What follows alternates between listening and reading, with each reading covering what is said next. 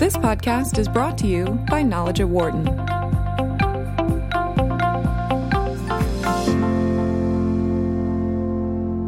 One of the pressing issues in the medical world these days doesn't necessarily have to do with the drugs or the actual procedures. It's actually having to deal with how medical personnel deal with patients.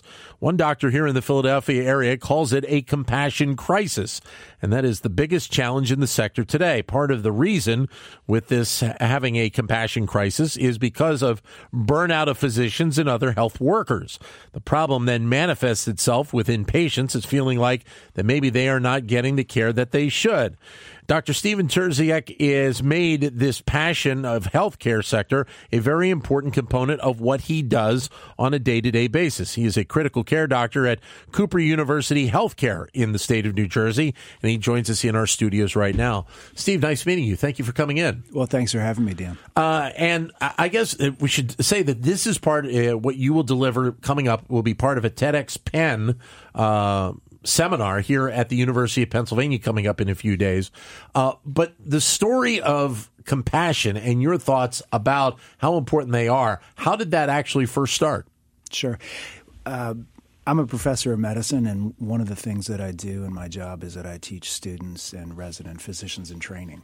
And I thought that this might be an optimal part of my teaching portfolio. So I started to develop an interest from that aspect and then realized that it is a wide open area and bona fide science of the effects that compassion can have on patients, patient care, and those who care for patients.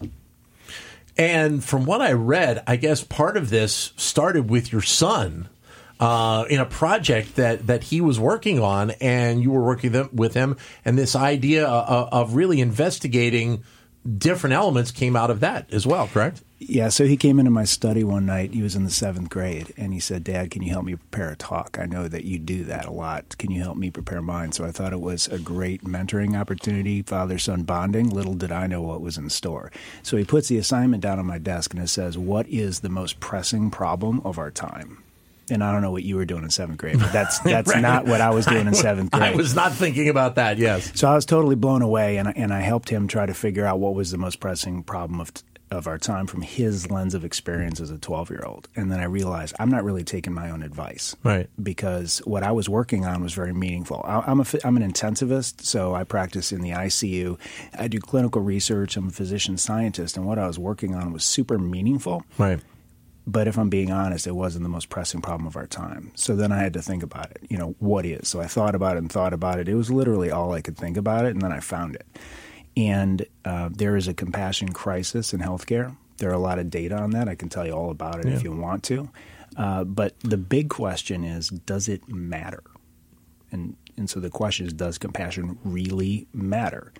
And uh, what I found through the approach of systematic review of the biomedical literature, National Library of Medicine, 1,000 scientific abstracts, 200 research papers. What I concluded from that experience is that compassion matters for patients, for patient care, including healthcare costs, and those who care for patients. But I think a lot of people, when they think about the term uh, of compassion and they think about it within healthcare, uh, the expectation is that it was always there, but maybe it has changed because of various elements that are, are kind of interacting with the with the healthcare field. I mean, if sure. you, if you go back, you know, 30, 40 years of, you know, the days of Marcus Welby MD, mm-hmm. everybody would think, mm-hmm. oh, well, sure. you know, doctors made house calls and that's Absolutely. an element of compassion. But we don't have that necessarily as much these days.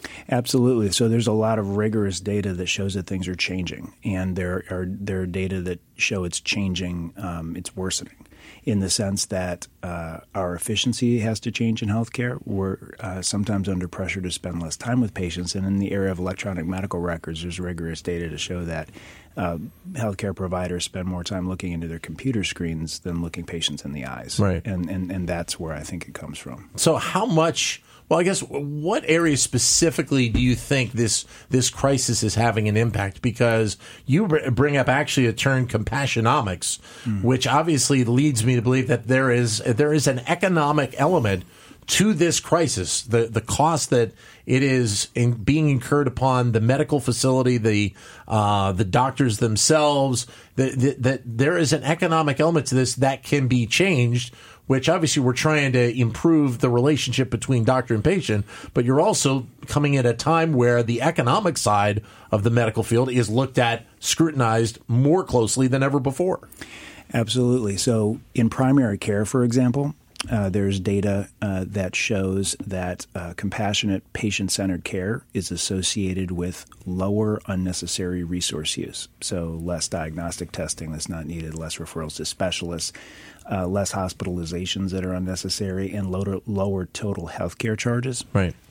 And so the bottom line is that if healthcare providers actually spend more time connecting with patients and talking with them, maybe we don't need all these tests and referrals. But that's just one part of it. Probably the larger part of it is in the healthcare providers themselves, because one of the biggest and um, as of yet more difficult to measure effects on healthcare system is burnout and um, lower um, longevity, career longevity amongst healthcare providers, and it's estimated in a recent uh, paper in JAMA Internal Medicine that it's five hundred thousand to one million dollars every time a physician switches jobs.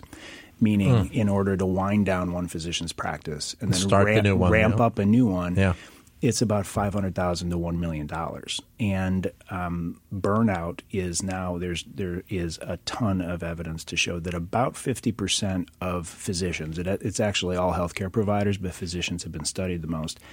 Fifty percent have uh, one or more major symptoms of burnout and uh, that is one of the major contributors to um, why uh, physicians don't last as long. So then, how do you think we start to address this? And and obviously, it, it's one thing to address it with the doctors themselves, uh, but it also has me wondering about whether or not the teaching element of when doctors are coming through school and they're starting to do their residencies and, and such, how much of an impact that can be uh, can be changed if we can focus differently on it?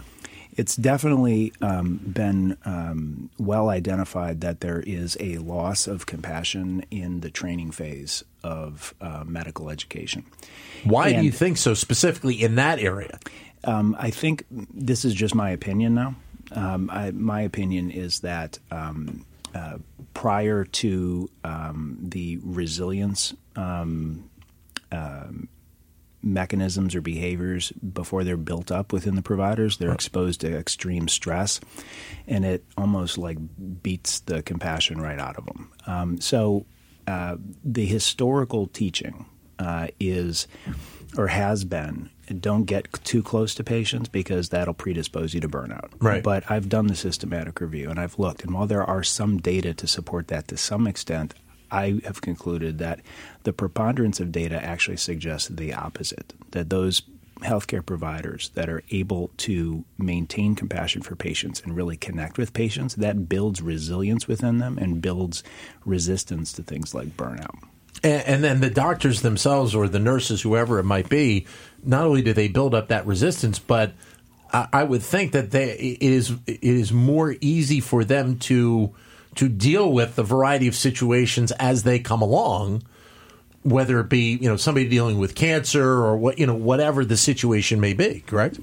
Absolutely. And uh, you know I'll be honest I went through it myself. So as an intensive care unit physician you know I meet people on the worst day of their life sure like, yeah. li- literally right yeah. so after almost 20 years of doing that I realized that I had every symptom of burnout so I was aware of the fact that of the data um, keenly aware of the data that compassion for patients can actually be protective. Um, and so I decided to do an experiment, experiment on myself uh, because historically the thinking is w- what I call escapism. So the way to get out of burnout is to get away, detach, sure. pull yeah. back, you yeah. know, go on a nature hike and do yoga and all that. And Long that, vacation. Yeah, yeah, right. Yeah. yeah, right. That that's those things are important. There's no doubt about it. But I wasn't buying it. Right. I wasn't buying it because I thought that the antidote for compassion or the antidote to burnout had to be at the point of care, not in escaping.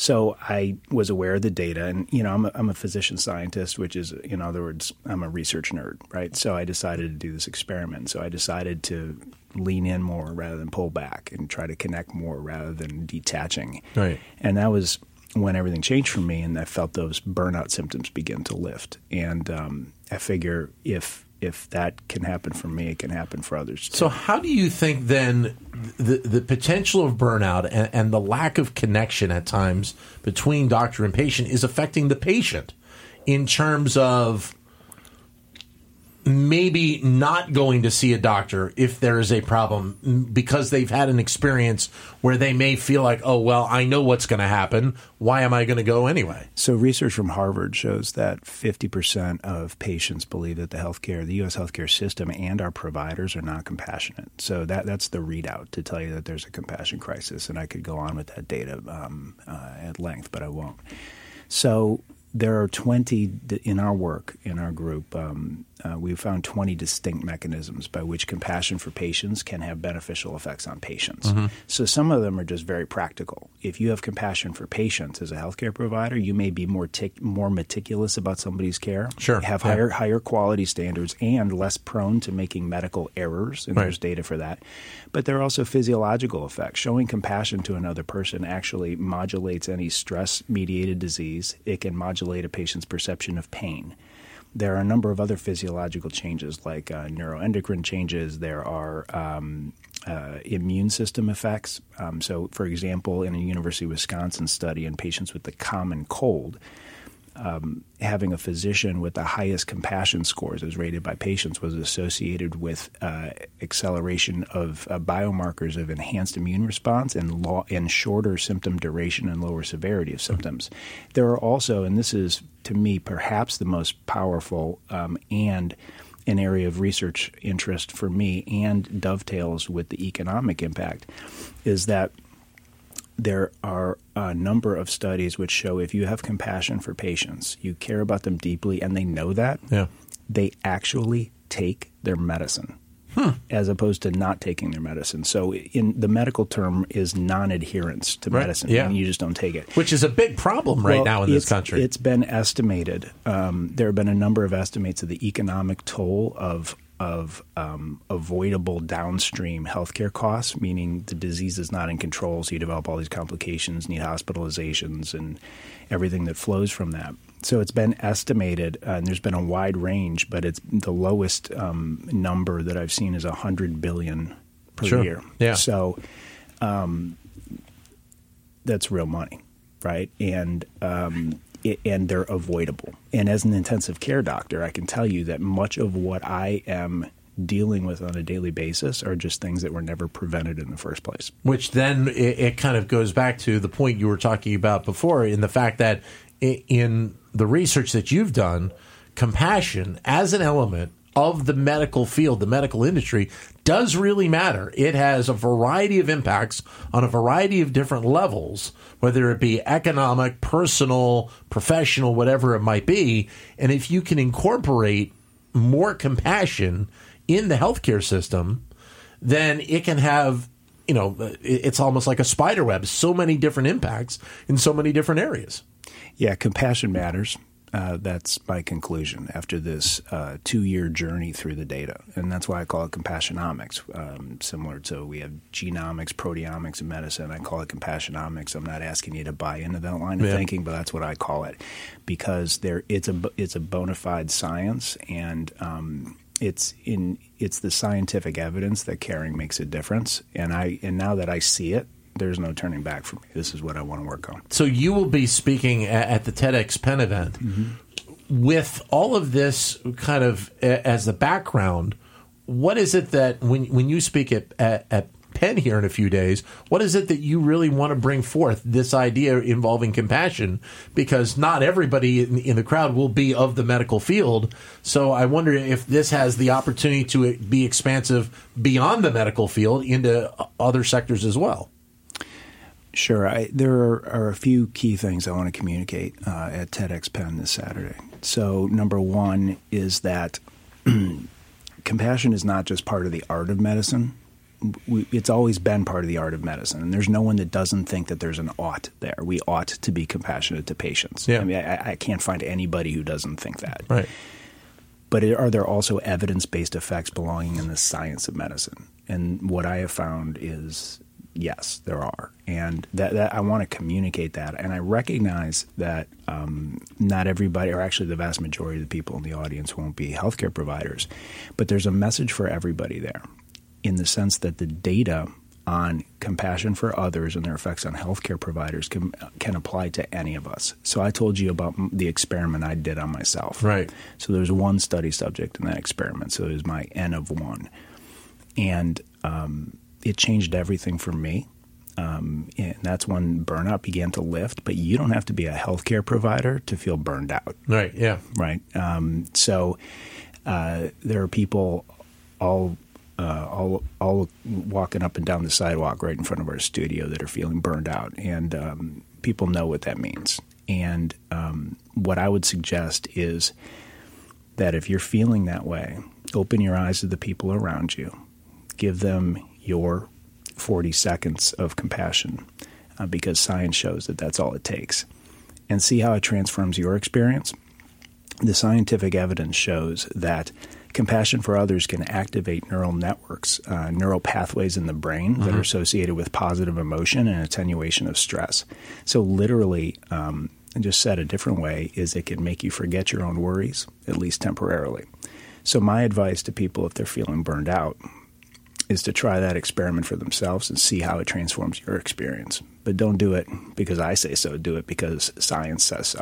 And there's rigorous science behind that. You mentioned the 40 seconds. Is is the 40 seconds that amount where people perceive that connection to actually occur? I mean, if you're if you stop and you, you talk to somebody for 10 seconds, a lot of people may assume, okay, well, you know, it, it, that person really wasn't into it. But if you get to that whatever that plateau is, that people feel like that connection is there, and there's there's a level of understanding. The two most um, striking numbers I've found in my systematic review are the number 56 and the number 40. Okay. So 56 is the percentage of patients. This was a Harvard uh, study published a few years back in the Journal of General Internal Medicine. 56% of patients, or I'm sorry, 56% of physicians said that they don't have time to be compassionate and that's pretty that's pretty heavy, right?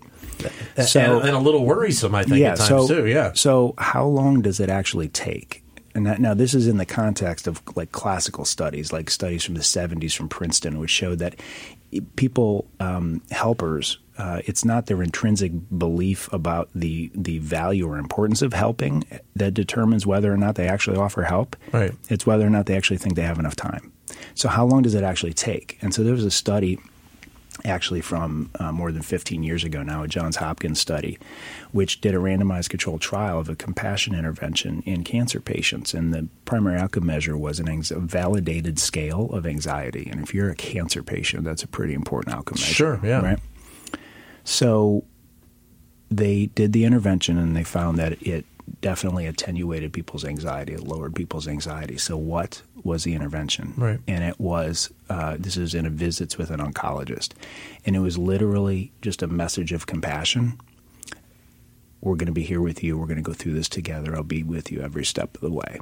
And this is a randomized control trial, right? So it had a significant association with lowering patients' anxiety.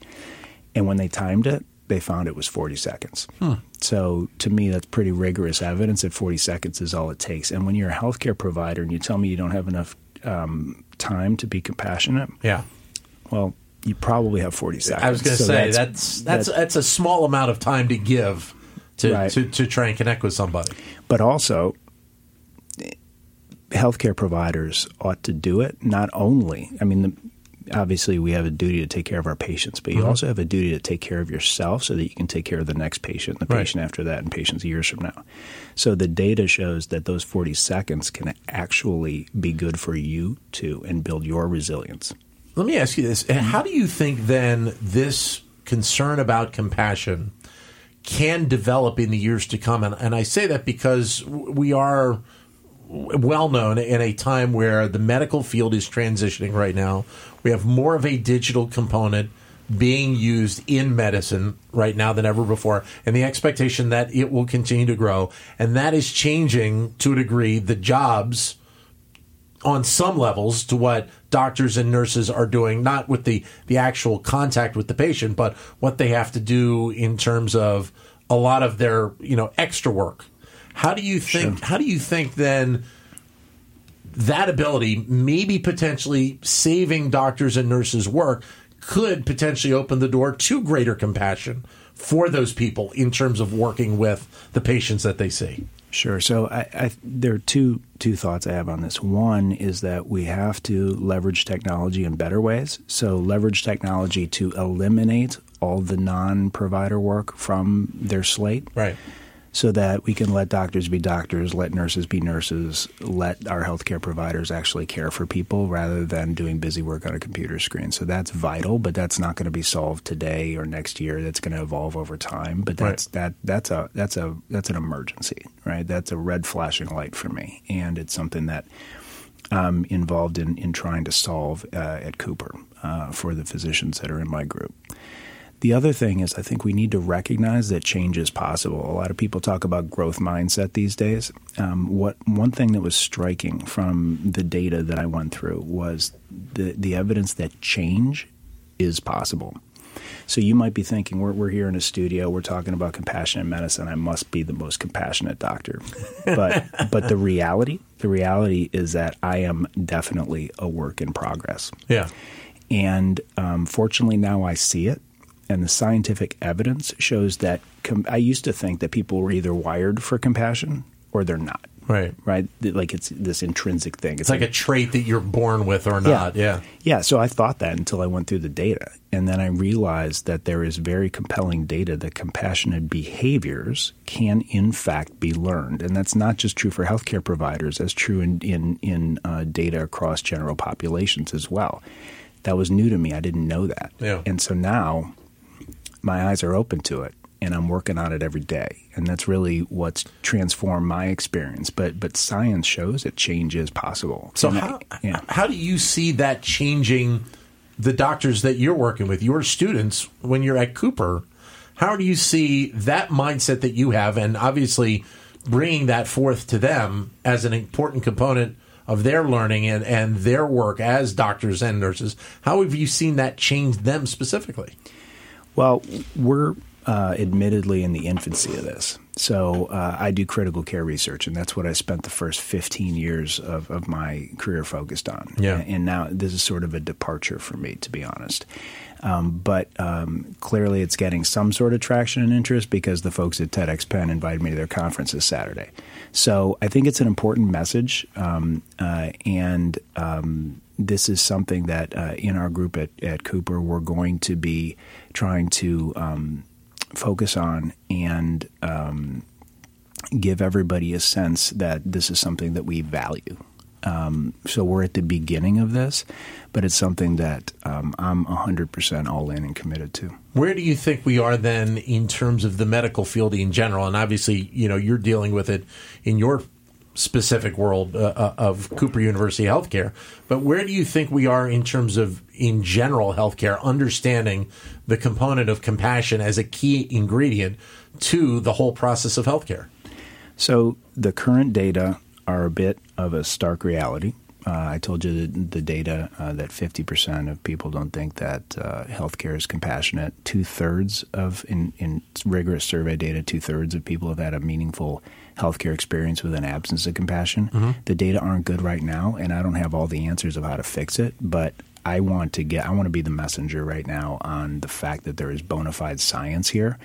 And once you see it, you can't unsee it. Um, and so now it just colors everything that I do in my daily work. And um, I just want to try to draw attention to it and then um, hopefully get some momentum to, momentum to find solutions. Great meeting you. Thank you for coming Great in, and all the best uh, coming up this weekend at TEDxPenn. Thanks very much. Nice meeting appreciate you. it. Dr. Stephen Trzeciak from uh, the uh, Cooper University Healthcare System in uh, New Jersey, in Camden, New Jersey. For more insight from Knowledge at Wharton, please visit knowledge.wharton.upenn.edu.